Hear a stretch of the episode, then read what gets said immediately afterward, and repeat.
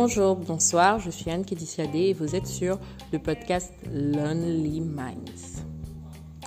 Le mot-clé aujourd'hui, c'est la préparation. Hier, on a parlé d'information. Aujourd'hui, on parle de préparation. Si on ne se prépare pas, on ne peut pas s'en sortir. Concrètement. Se préparer à quoi vous avez envie? Vous pouvez me demander. se préparer à tout. Est-ce que vous êtes prêt pour 2021 Est-ce que vous êtes prêt pour demain? Est-ce que vous êtes prêt pour votre mariage? Est-ce que vous êtes prêt pour votre examen si vous êtes étudiant? Est-ce que vous êtes prêt pour ce nouveau boulot que vous devez commencer demain?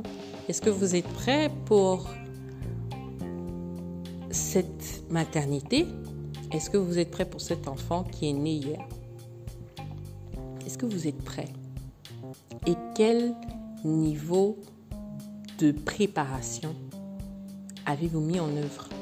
Parce que être prêt, ce n'est pas juste le dire en fait. Être prêt, c'est faire des efforts volontaires, permanents, pour avancer, pour atteindre un but, pour atteindre un objectif. Et c'est rechercher tout ce qu'il faut. On a parlé de moyens en début de semaine. C'est rechercher tout ce qu'il faut organiser autour de soi pour atteindre ses objectifs. Se préparer, c'est tout sauf facile. Se préparer, c'est préparer son corps, préparer son esprit, préparer son mental et aller au maximum de soi à chaque fois.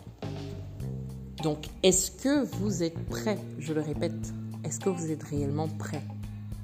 Et qu'est-ce que vous êtes prêt à faire pour arriver là où vous voulez arriver? Moi, personnellement, je sais que je suis prête à beaucoup de sacrifices aujourd'hui et je comprends de plus en plus que pour réaliser mes rêves, ce ne sera pas tout beau, ce ne sera pas tout facile. Je devrais mettre beaucoup de moi à l'intérieur et je me prépare chaque jour. Je me prépare au mariage parce que j'ai envie de me marier. Je suis même célibataire, mais euh, oui, c'est peut-être personnel de le dire, mais c'est un fait.